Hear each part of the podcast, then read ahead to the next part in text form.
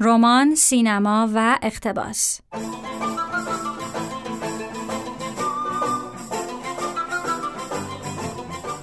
کلمه اقتباس رو همه می‌شناسیم. همون الهام گرفتن از داستانه.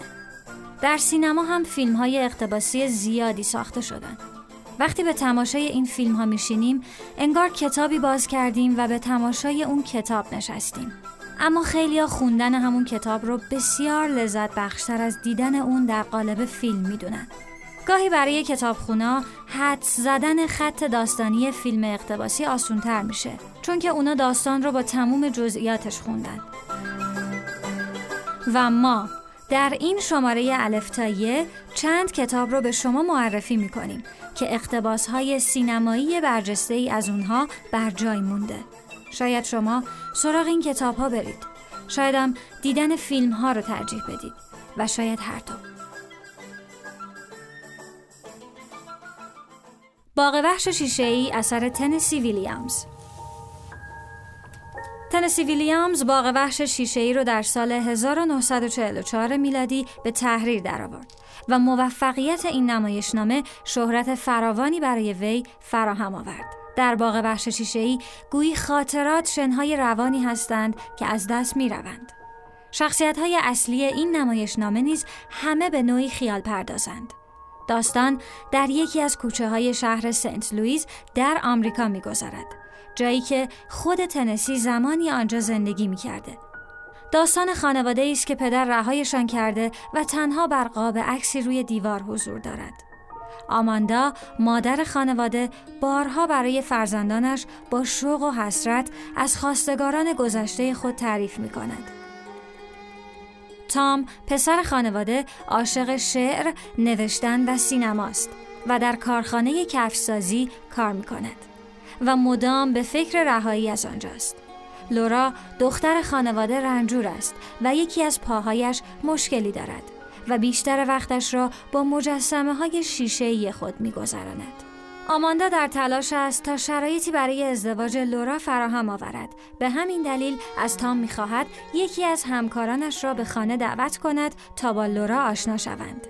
تام جیم را به خانه دعوت می کند که از غذا معلم موسیقی لورا در دوران مدرسه نیز بوده و لورا از همان زمان به او علاقه من بوده است اما جیم نامزد دارد و این خود عاقبتی غمانگیز برای مادر لورا و تام رقم می‌زند. از ترجمه های خوب این کتاب به زبان فارسی می توان به ترجمه حمید سمندریان اشاره کرد. از اختباس های سینمایی از این داستان فیلمی با همین نام اثر پل نیومن کارگردان و هنرپیشه آمریکایی است که در سال 1987 اکران شده است. در سینمای ایران نیز اینجا بدون من اقتباسی آزاد از باغ وحش شیشه است که تفاوت‌های ظریفی با داستان اصلی دارد. دست دست یه تاجر شکر بود تو عراق. یکیشون توی شمال بود پسر خواب بود تو دریا مرد. یکیشون هم توی دهاتای کردستان بود دیگه پاساژ داشت زیاد. همونا. اون چی عشق گذاشت واسه زنش؟ اون هیچ عروسی که من که ردش کردم پس فقط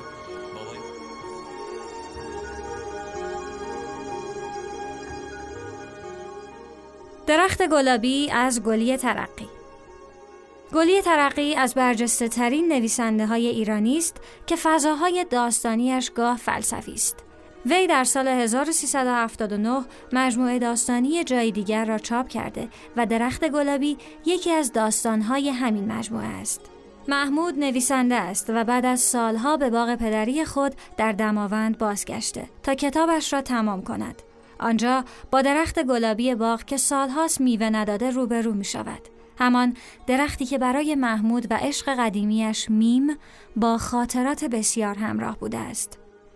در کنار بار ندادن درخت محمود هم توانایی نوشتن را از دست داده او درخت را مستحق نبودن می‌داند اما پادرمیانی کت خدای روستا مانع از نابودی درخت می شود. ارجاعات به کودکی، جریان سیال ذهن و گریز به افسانه هایی درباره کشاورزی در این داستان قابل توجه است. داریوش مهرجویی در سال 76 فیلم درخت گلابی را بر اساس همین داستان گلی ترقی ساخته است. هنوز عاشقم.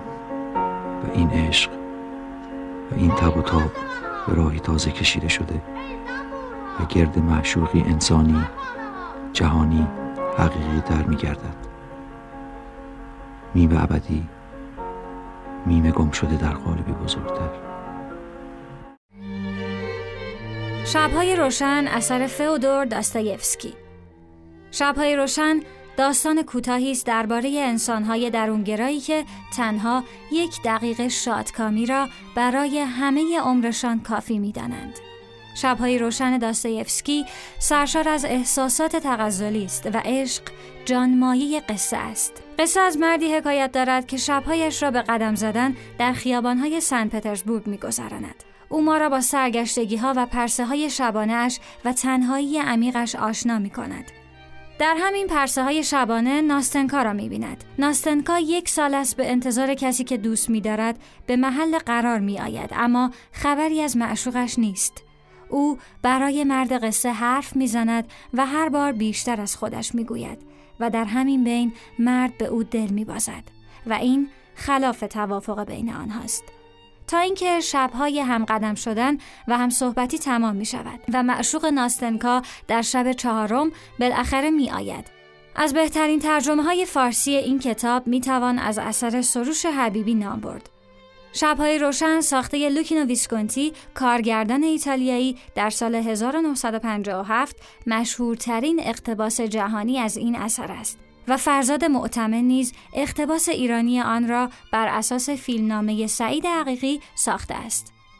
شخصیت اصلی کتاب شبهای روشن مردی خجول و مشتاق است اما در فیلم شبهای روشن ما با مردی خودشیفته و سرد مواجه هستیم. استفاده از اشعار کلاسیک و اشعار نوی فارسی نیز در جای جای این فیلم لحظاتی عاشقانه می سازد همچنان که در قصه اصلی هم این عشق پیداست. اگه اون هیچ وقت نیاد عشقش کاری کردی که تو پر در بیاری کارایی بکنی که حالا هیچ وقت فکرش هم نکردی. اگه منظورت از سبک شدن بالا رفتنه سبک شدی. ولی اگه منظورت از سبک شدن کوچیک شدنه عاشق هرچی کوچیکتر بشه بالاتر میره. فکر نمی کنی همین حرف تو ادبیات قشنگه؟ زندگی با ادبیات فرق داره. همه این حرفا واسه که زندگی خود شبیه ادبیات بشه.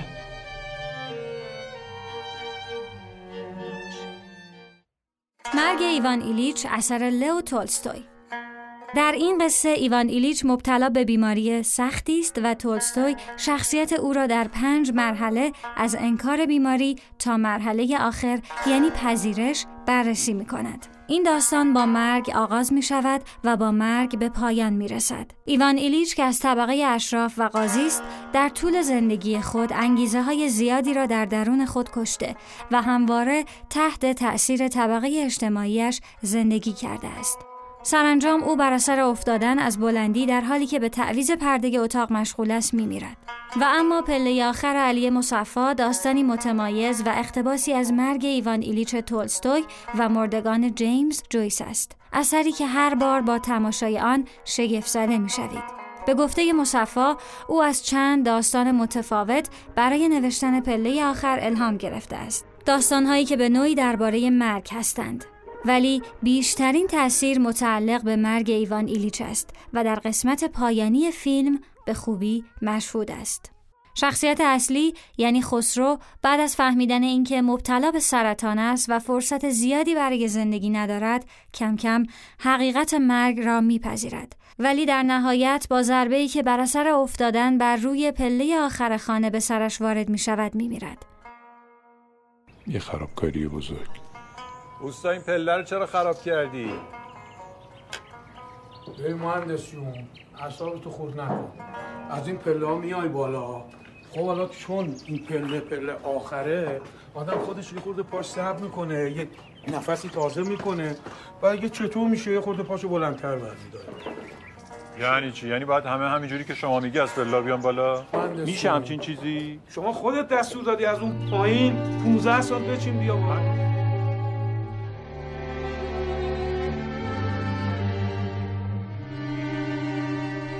اقتباس های سینمایی از کتاب ها اونقدر گستردن که ساعت ها می‌تونیم درباره اونها گپ بزنیم.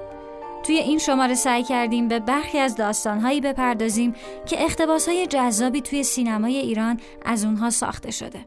در الف تا یه از کتاب های جدید و قدیمی درباره داستانها از زوایای مختلف و از موضوعات در قالب و شکلی نو حرف می‌زنیم. سه شماره پادکست الف تا یه در کانال تلگرام ما یعنی الف بوک سیتی قرار دارد. منتظر قسمت های بعدی ما باشید.